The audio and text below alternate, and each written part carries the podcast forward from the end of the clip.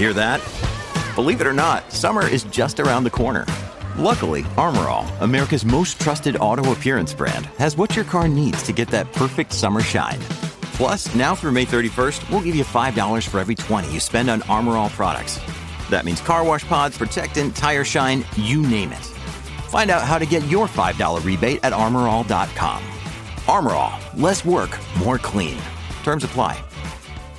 With threats to our nation waiting around every corner, adaptability is more important than ever. When conditions change without notice, quick strategic thinking is crucial. And with obstacles consistently impending, determination is essential in overcoming them. It's this willingness, decisiveness, and resilience that sets Marines apart. With our fighting spirit, we don't just fight battles, we win them. Marines are the constant our nation counts on to fight the unknown. And through adaptable problem solving, we do just that. Learn more at marines.com. When you need mealtime inspiration, it's worth shopping Kroger, where you'll find over 30,000 mouthwatering choices that excite your inner foodie. And no matter what tasty choice you make, you'll enjoy our everyday low prices, plus extra ways to save, like digital coupons worth over $600 each week. You can also save up to $1 off per gallon at the pump with fuel points. More savings and more inspiring flavors make shopping Kroger worth it every time. Kroger, fresh for everyone. Fuel restrictions apply. Mary redeemed a $50,000 cash prize playing Chumba Casino this year. I was only playing for fun, so winning this was a dream come true. Chumba Casino is America's number one social casino experience. It's serious fun. With over 80 casino style games to choose from, you too could win life changing amounts of cash. Be like Mary. Log on to chumbacasino.com and give them a whirl. That's chumbacasino.com. No purchase necessary, void or prohibited by law. 18 plus. Terms and conditions apply. See website for details. The voice in the preceding commercial was not the actual voice of a winner. From Autosport.com and Autosport Magazine, I'm Alex Kalinauckas, and this is the Autosport Podcast.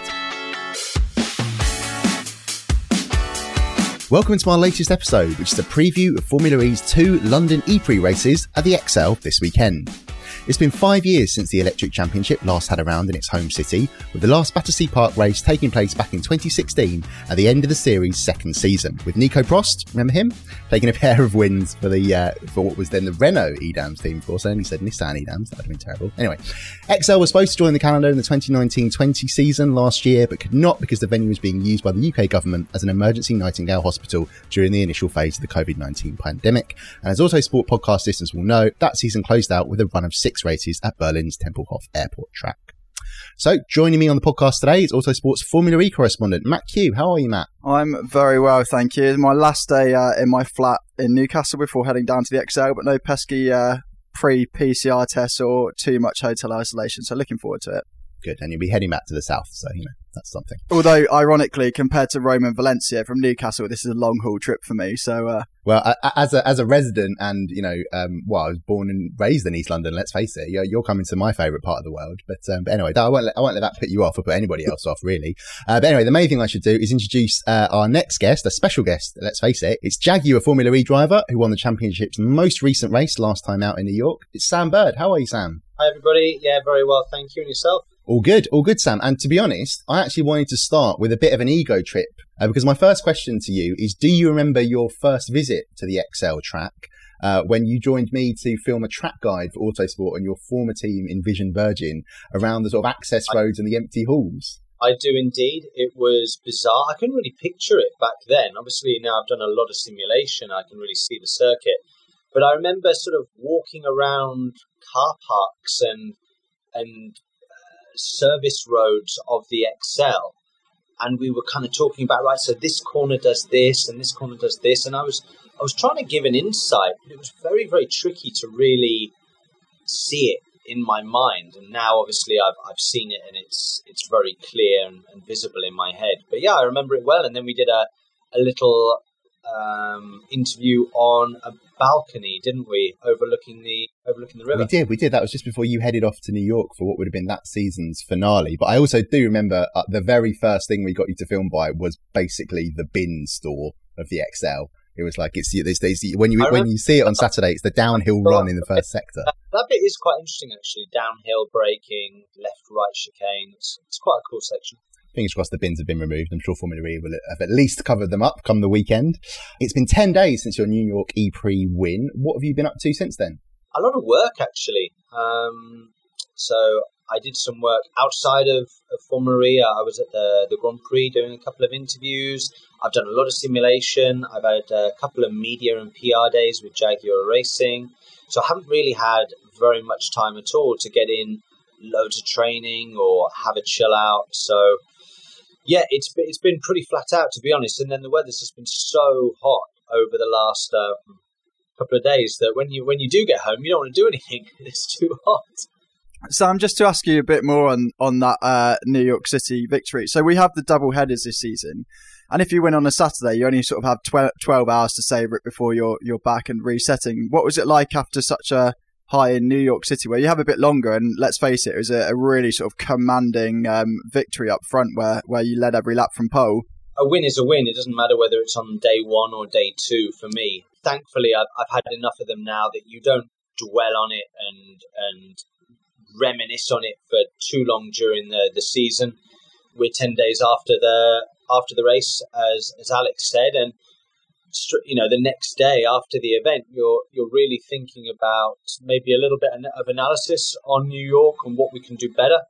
But then the mindset is fully on on the next event, and whether that's uh, race one of a race of a of a two race weekend, or as we've just had a ten day ten day break, um, my mind is is fully focused on and has been for a while now on London. Sam, I wanted to just um, just take you back and take the listeners back over the sort of the course of the season, if you don't mind. I think this is this is our first Formula E podcast that we've had in the Autosport feed for, for a fair while.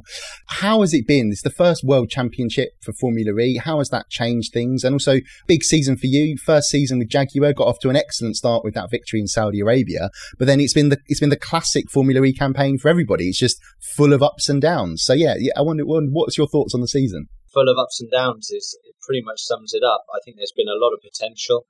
I think that we've showcased excellent race speed and race craft at times, but it just hasn't come together on a lot of occasions. Um, sometimes through my own making, sometimes through no fault of our own. It's been difficult at times, but the good thing is, is that the speed has not been in question, which is a which is nice. It's not that I'm coming in P13, P14 in races and scratching my head and wondering where the pace has gone.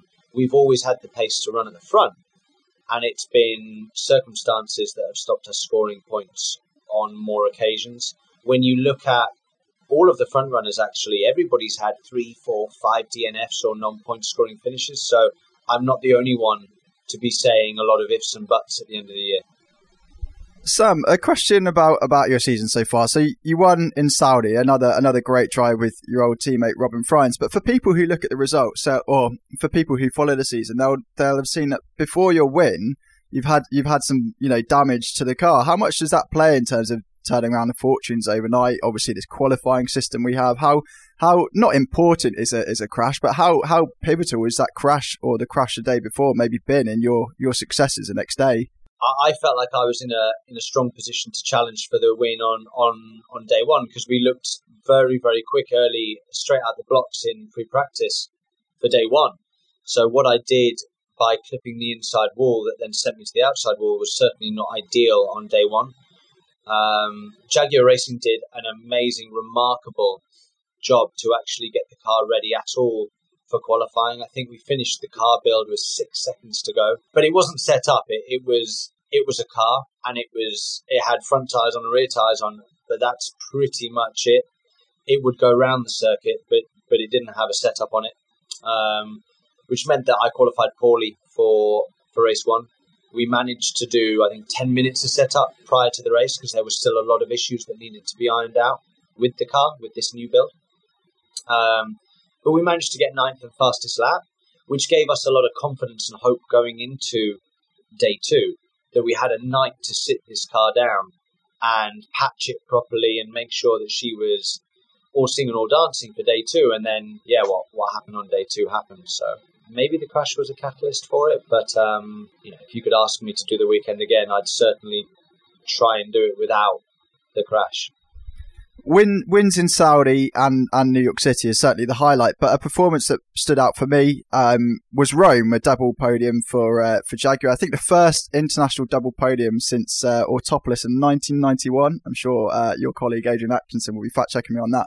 How satisfying a result was that? Because that was for the first time this season. At that point, that was a proper Formula E bumpy sort of um, sort of not rough around the edges. That sounds derogatory, but sort of more um, unfurnished street track. What we're used to that's where Formula E, I think, that's where Formula's home is, in the heart of city centres, on these tight, twisty, narrow, bumpy street circuits that I think Formula E viewers have come to love and enjoy. Um, because of the pandemic, we've had to go further afield at times, and obviously we've we've we visited Puebla and Valencia this season.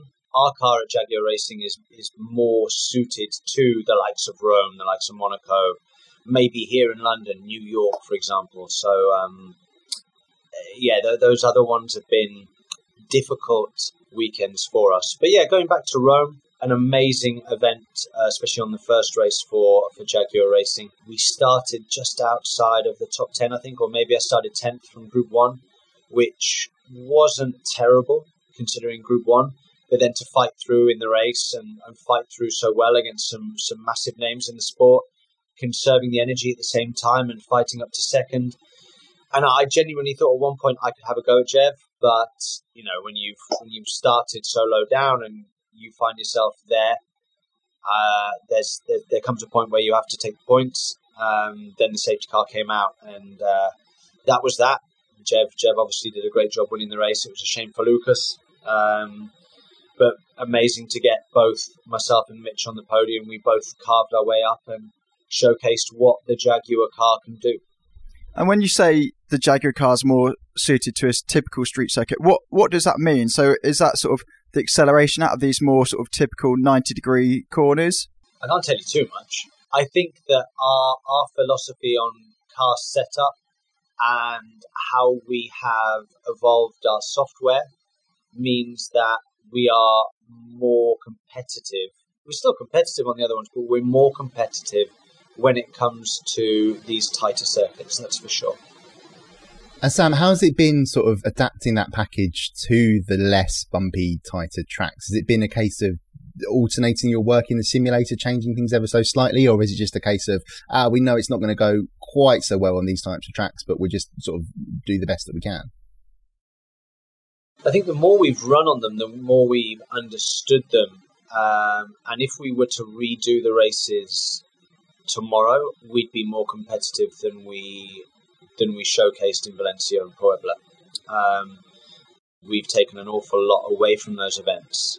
Um, some good, some bad, and yeah, there's no reason why we can't be competitive on those circuits. It's just that we weren't as competitive as what we wanted. And I'm always curious about how this works at Formula E events, especially the the double headers. You know, say, say for instance you've had a bad Saturday or, or the Saturday's been difficult. What what goes on in those debriefs when you know you've got another chance exactly the next day. You know, I mean, even like Formula One, when they did their sort of very rare double headers because of the pandemic, they've got a whole week where they go through all the numbers. But in Formula E, it's still quite, it's still very time pressured, as is the nature of the series. So what do you do on those Saturday nights when you've got a double header? What would you perhaps you be doing in London?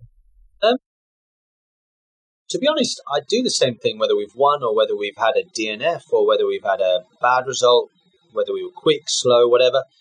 Um, we just do a thoroughly professional debrief. To be honest, we say what we've got to say, we say what pleased us, and then there's normally uh, a longer period where we're speaking about the things that we need to improve. Because why do we need to speak about the things that we've done brilliantly or well for too long? We can we can park them and keep on doing those aspects well, not not neglect them, but continue to do them well but then we need to focus our attentions on the, aspects that need to be improved. And yeah, there, there, there, were aspects of the New York weekend that we needed to improve, ready for London. And, and after the race, we were in there straight away. I think I ran back at half time of the, of the final to do my debrief because there were some things that we needed to speak about. Just because it might have looked like a lights to flag victory um, doesn't mean that there weren't things that we could we could try and do better that debrief coming after I think my media colleague Sam Smith had to hold up a notepad uh, with Luke Shaw's name on it after we heard heard like celebrations from the press conference that overlapped with the, the champagne yeah. sippers next door.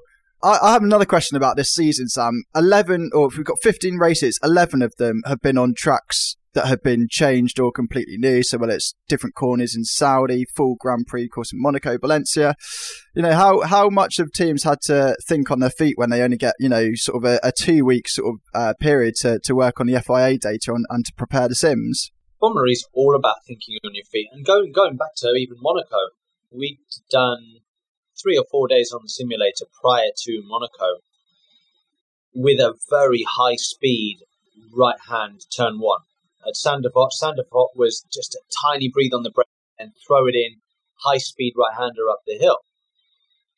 And it was only when we got to Monaco that I'd got off the flight that they then changed the layout back to what is the normal Formula One layout. So it's always evolving and changing, and it's how you adapt. And you know, we've got uh, sim sim driver, um, reserve drivers helping us you know, we've got people back at the factory working non-stop to try and get us good data, good feedback. So it's a team effort, um, and they help us evolve as the weekend goes on. But yeah, it's it's very difficult in this championship. I think Formula One, the the changes are given a lot sooner, and there's there's less changes as the weekend progresses. Whereas Formula E, stuff can happen all the time a question I also have for you, and it's a topic I've been following throughout the season. We've got, you know, uh, the penultimate season of Gen 2. Powertrain's performance has really converged this season, and that's put quite a bit of spotlight, uh, uh, quite a bit of the spotlight on this qualifying format we have, where you know uh, you guys or you going into London, top six of the championship, you have to set your laps first on this this green surface that hasn't been rubbered in, and so you can often plonk yourselves at the back of the grid despite doing a, a really sound lap. So you know when you have these debriefs with you know the Phils with the massive brains. How much do you go? This is where we need to improve. This is just the nature of the Formula format we have right now. Most of us drivers that have been fighting at the front for a few years now are not necessarily the biggest fans of the current format. But it is what it is. It's the same. It's the same every week. It's the same for everybody. If you're in the top six, you get the worst track. Um, I can't change it now if we could look into something new, then that would be great. I think something that's a little bit fairer. It's served its purpose well for a period of time, but I now think the period of time is it's time for something new and, and for us to try something something different. And when you've contested every single Formula E race, can you have maybe a bit more of a say or, or a steer or feedback to the FIA Formula E when they try and change that format? I've been speaking to them, and a couple of us drivers who have, um, us elder spokesmen now, have been speaking to the powers that be about what we feel would be exciting for the show. Because um, at the end of the day, we're entertainers. We want to entertain the people at home, and we want to entertain the crowd at the track. And we need to come up with something that works in terms of timing, but also works in terms of fairness and equality for everybody in the field. We want to have a grid that showcases the best cars at the front not a complete lottery like we see. I think that also the manufacturers, it's difficult to explain to the powers that be at these manufacturers that because we're doing well in the championship, we've qualified 17th and 18th. Because some people don't quite understand that, and, and I think that for that reason, we need to move to a different format. And Sam, we're heading into the final four races of the season. You're leading the championship. You've been in title fights before, but you know they were in the, the, sort of the early season of the championship when this sort of this this group format system and I know it was around back then, but it wasn't quite as pivotal in terms of that's the reason why you've had so many sort of different race winners in Formula E over the last few seasons. So, what are your tactics when it comes to leading the points in a championship that can just swing one way massively to the other? How do you how do you approach these last four races? I'm not thinking about the championship yet at all. I don't think it's the kind of season where you can. I think in other formulas, I think you can absolutely because there's more of a pecking order, and by this point in the championship, in most other formulas, there might be two or three guys that you would say, right, they're going for the title, and those are my main rivals. You look at where I was prior to the New York weekend and where I am now. How can you judge who the champion is going to be? How can I judge who my main rivals are? I think I might know who will be there at the end of the season. but you just don't know. I mean, it, it really might come down to who wins the race in race two in Berlin. So all I can do is do my best. If I can leave London knowing that the team has operated at 100% of their capability and I've operated at 100% of mine and, and I've delivered in every aspect, whether that be both qualies and both races, I know that on my day that can be enough to score some very strong points. And then we go to Berlin and we see. Sam, there's obviously a sense in, in any motorsport that to be successful, you have to be consistent. But in Formula E, is there any sort of, you know, is there any ground into a theory that you can set yourself up to have a bad day because that means the day after you, you stand a better chance of having a good day? Or is that just, you know, too much of a risk whether you're first in the championship or, or last? We've actually seen in New York this exact thing playing out. In race one, there was a situation where one specific team dropped, swapped their drivers around on the last lap of the race so that one driver would drop out of group one and into group two, ready for day two. But then they got caught out because it started to spit with rain in on day two in, in group two qualifying. So this kind of thing, yeah, the tactics are quite crazy, really. Nobody really wants to be in Group One. So if it's a choice between coming P10 on the day and then that keeps you in Group One, or dropping out of the points and that would mean you're in Group Two for the next day. I think most drivers in the championship would, would say I'd prefer to have a no point score on that day, ready for hopefully a bigger return on the second day. But it's not just uh, the drivers' championship. You've got a sort of. I, I, appreciate you're not thinking about it at the moment because of you know take things one one race, even one session at a time in Formula E. But for Jaguar, five points off the lead in the constructors' championship, which is being led by your former team, Envision Virgin Racing. So, in in in a in a funny way, how are you feeling about that battle? It's massive. It's massive. This is what Jaguar have been looking for since they joined in season three. As you guys have seen, Jaguar have improved every single year, step by step. They've moved up the pecking order. I think season three was a difficult learning curve for them, um, and I was I was already speaking to them back then in season three, but watching how they progressed throughout the years. Mitch then coming so close to me in Rome, season four, season five, picking up their first win in Rome, season six, dominating in, in Mexico with Mitch, and then literally carving his way through the field in Marrakesh. And, and at that point, I was like, wow, this this car, this this team, they've they've really got something going. I'd love to join this team. Um, anyway, yes, Jaguar Racing, it would mean the world to every single person there because uh, you know we're running. Currently, we're we're seventh in the pit lane, and we don't deserve to be there. We need we we need to be running at the front of this pit lane. And I think that every single person there has worked so hard, it would be just reward to, to, to try and bring home a, a top line finish in this manufacturers championship because we certainly, I think, have the car for it. And Sam, I wondered if you could just explain to the listeners what's been the biggest difference that you've noticed going from a private privateer team back to a manufacturer team. Obviously, you had that sort of status with Virgin when it was running the DS powertrains. And I remember the early, the early days of the Gen 2 era when it was an Audi customer, you guys suddenly lost all that, all that private manufacturer testing and the, the things that the manufacturers were able to do. So what's been the biggest thing that you've noticed coming to a big manufacturer like Jaguar? I think just the resources that are available. I didn't realize how not handicapped Envision Virgin Racing are, but um, you know, Jaguar we we can do things that simply a, a privateer team cannot, and that's quite a big thing for me. We can extract just that little bit extra, which is which is super.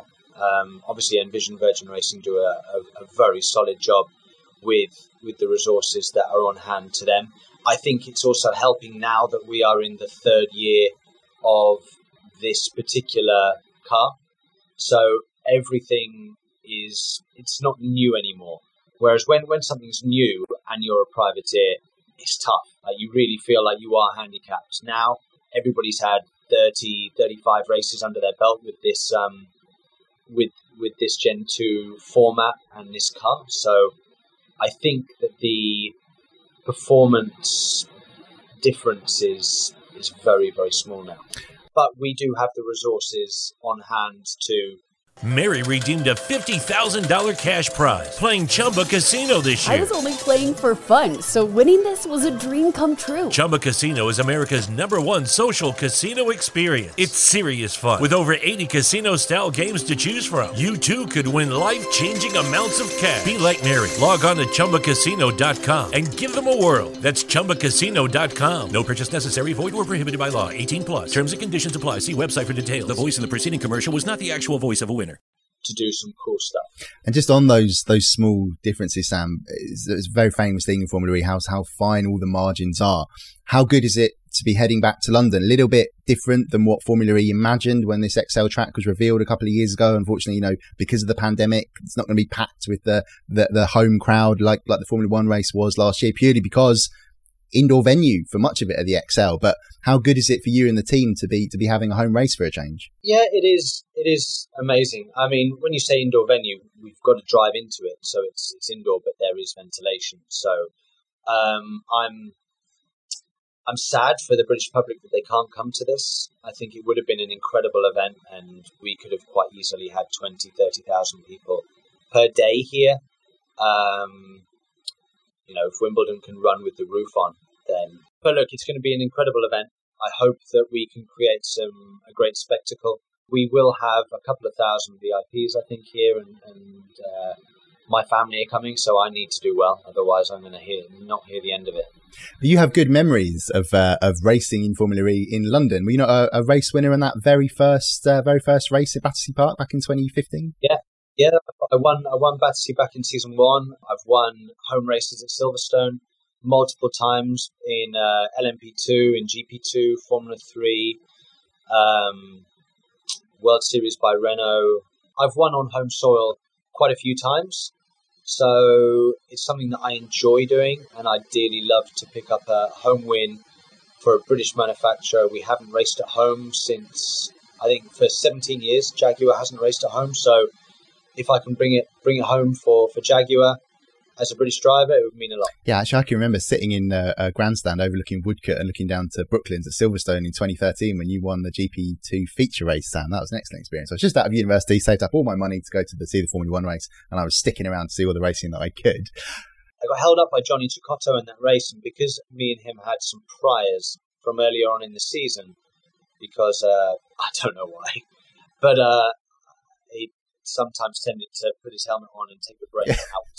I felt, but um, yeah, I, I just was so super careful behind him, and all of a sudden, I think it was Mitch actually, Mitch and a couple of the others caught me up, and then I was under a little bit of pressure because before that I was out on my own and then Cecotto pitted and, and it was okay. But yeah, I remember that race very well. Nice race. I do like how racing drivers can remember all that, all those details, all those details. But um, but Sam, you mentioned the sort of there is an indoor outdoor element to this Excel circuit. When you know when we walked around it, you know, as I said, you're going up and down access roads. There's one at the end that's that's really quite steep. I think in that video that we recorded, but you can still watch it on YouTube. I checked it out the other day. It's got 33,000 views now, which is which is pretty good.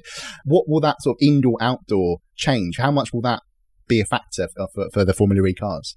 A factor because there's going to be a big grip change, isn't there? And where the where the building actually starts is kind of right at the apex of a right hand at the second last corner.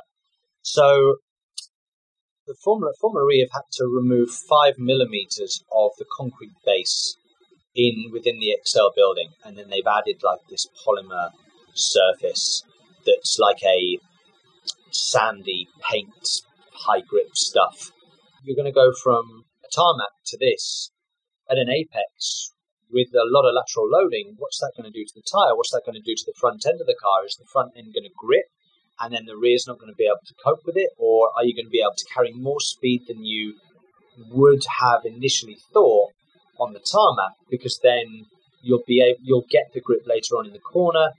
If it rains, which is looking likely at points over the weekend, what's that surface going to be like? And it'll also be dry at the beginning when it's wet, but then we'll bring the wet indoors. Also, when it rubbers up, are we going to lose that kind of surface, that sandiness? Rubber will go down, and then what happens when rain goes on that? There's all these elements to this indoor bit that are very exciting that we will get to know the answers probably Friday evening. Right down to the details, Sam. When you go from outdoor to indoor, which you know I think I think will be floodlit, does that even compromise or change what what visor you might use, what tint you might use? I mean, how how really sort of deep into the details does do, do you get with these things to plan ahead? I'll probably just wear the, the normal visor that I would normally wear. It's uh, Bell supplies some great visors. Um, I think for this event, I will stick with the the oil based one, um, but it's like a light one. So it's the one that I wore actually in Saudi Arabia in the night race. It still gives you protection from the sun, but gives you the same effect as if you wore a light smoked visor. Hopefully, then we'll get some of those really cool sort of uh, camera slow mos where you can sort of see see into the driver's into the driver's helmet and sort of see their piercing eyes and look at the apex. That'd be good. Yeah, absolutely, absolutely. what have you learned about the the London E-Prix? I mean, you said you said Monaco. You got off the plane. There was a different corner. We've not only had a fairly fairly substantial track um, modifications for London. We've got a, a different sequence, uh, the hairpin sequence in the middle sector, which now coincidentally looks like the Formula E E, which I, I found amusing. We've got hairpins and uh, final chicanes. What what have the Sims revealed on that? I mean, we've also had an energy change. Perhaps you can talk listeners through that, whether it, it might be a slightly quicker Formula E race than we usually get. I think that the energy change was definitely needed. Basically, guys, normally we run with 52 kilowatts of energy for the period of the race. They've reduced that for the first time in Formula E's history to 48 kilowatts because the race would have been too close to flat out. And then it's it's not entertaining or exciting for anybody. We want to showcase the drivers that are seriously quick, but also good and competitive when it comes to energy saving and energy management. And that wouldn't have been the case if um, if we hadn't reduced it. Now there is an amount of energy saving, probably still nowhere near as much as some other circuits. It's not an energy sensitive circuit at all, unlike Valencia, Puebla, Marrakesh, some of those other ones that tend to be longer with more time on full throttle. So there's a lot of corners here as well. There's 22 corners here and no real high speed corners. It's all very stop start, tight, twisty stuff, which I think will suit the Jaguar racing car. Um, will we see an exciting race? I hope so, but time will tell. Some people have gone the other side of that and thought, right, lots of maybe um, you know, spare bit of energy. So instead of waiting two laps to build up this really precise overtake to, to dive down the inside of my rival, if I've got a little bit to spare, maybe I can go for it this corner or, or the next corner. There's not that sense of sort of waiting in the wings, and that might lead to crashes, safety cars, and more safety cars. You know, is that is that a school of thought you can see happening? Yeah, this race could go either way, but every race in Formula E can go that way, can't it? You can have a really strategic race that we've seen in the past, um, where it's it is a, a, green race all the way through, but you see changes for the lead and you see people trying to build up a buffer of energy and then use it at different times, different strategies on attack mode, or you can have the completely bonkers crazy races where people are in walls, people are overtaking, there's madness going on everywhere, um, and you and it it doesn't really have a system or make sense when or where that happens. It's just a consequence of who's racing who at what time around what corners. Sam, the race is going to be live on Channel 4 in the UK uh, this weekend. Formula E and TV, especially in the UK, hasn't always been the easiest thing to, to find with the, with the deals and the schedules and things like that. But what can the viewers expect to see if there's any listeners who haven't watched the Formula E race before? As you say, you don't know quite if it's going to be a tactical affair or an all out crazy mad Formula E race, which is what I always remember from my years covering the championship. But in terms of watching the championship for the first time, what would viewers, uh, what can viewers expect this weekend? So, if you are uh, viewing Formula E for the first time, firstly, welcome. I hope you enjoy it. Um, but you are in for 45 minutes plus a lap of great entertainment. We we we aim to entertain in this series. Um, you will see a lot of overtakes. You'll see strategic battles up and down the paddock. You will see uh, elite world class drivers showcasing electric mobility in the heart of a city centre. What better place to do it than London and in and around the ExCeL, literally in and around the ExCeL. You get to see some very futuristic looking single seaters, um, in close proximity to each other, showcasing all electric technology. You certainly do, and let's hope when the when the fans are finally allowed back and Formula E's big plans for that London event uh, can go ahead. I know, but a couple of years they were talking about like laser light shows and big like big concerts going on in that massive, massive space. I remember Sam when you and I filmed in that empty hall. It just it was like wow, they're going to get you could have, almost have an entire race in one of those halls. But uh, but no, it's going to be fantastic this weekend. Well, Sam, that's uh, that's our podcast for today. Thank you very much for coming on, and good luck for this weekend. Pleasure. Thank you, guys. Excellent. cheers, Sam. And of course, cheers, Matt. Uh, well, listeners, thank you very much. As I said, that is our podcast for today. But before we go, here's what you can see right now on Autosport Plus. There's my column on the off track factors that led to Lewis Hamilton and Max Verstappen colliding during the British Grand Prix. Jonathan Noble has assessed F1's sprint race experiment, now a full weekend with the format has played out. And Tom Howard guides you through all the action from Rally Estonia. And of course, head to autosport.com to read all of Matt's reports and news stories from the two London Formula E races this weekend and check out his full report of the event in next week's Autosport magazine. New Autosport Plus subscribers who sign up today can use the promo code podcast during checkout to save 50% off their first payment. Go to autosport.com slash and click sign in at the top of the page, then use promo code podcast for that 50% discount. Thanks again for listening, and we'll be back soon.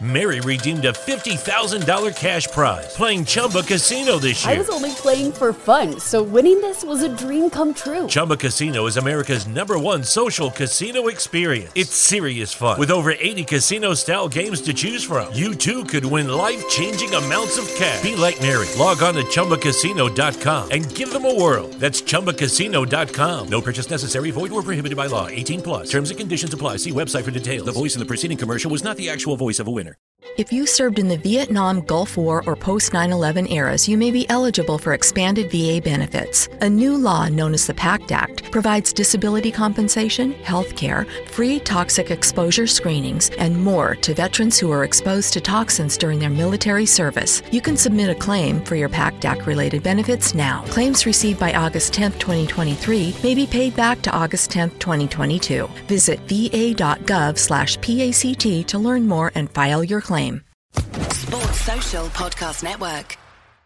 Hey guys, it is Ryan. I'm not sure if you know this about me, but I'm a bit of a fun fanatic when I can. I like to work, but I like fun too. It's a thing. And now the truth is out there. I can tell you about my favorite place to have fun Chumba Casino. They have hundreds of social casino style games to choose from, with new games released each week. You can play for free anytime, anywhere and each day brings a new chance to collect daily bonuses. So join me in the fun. Sign up now at ChumbaCasino.com. No purchase necessary. VGW. Void were prohibited by law. See terms and conditions. 18 plus.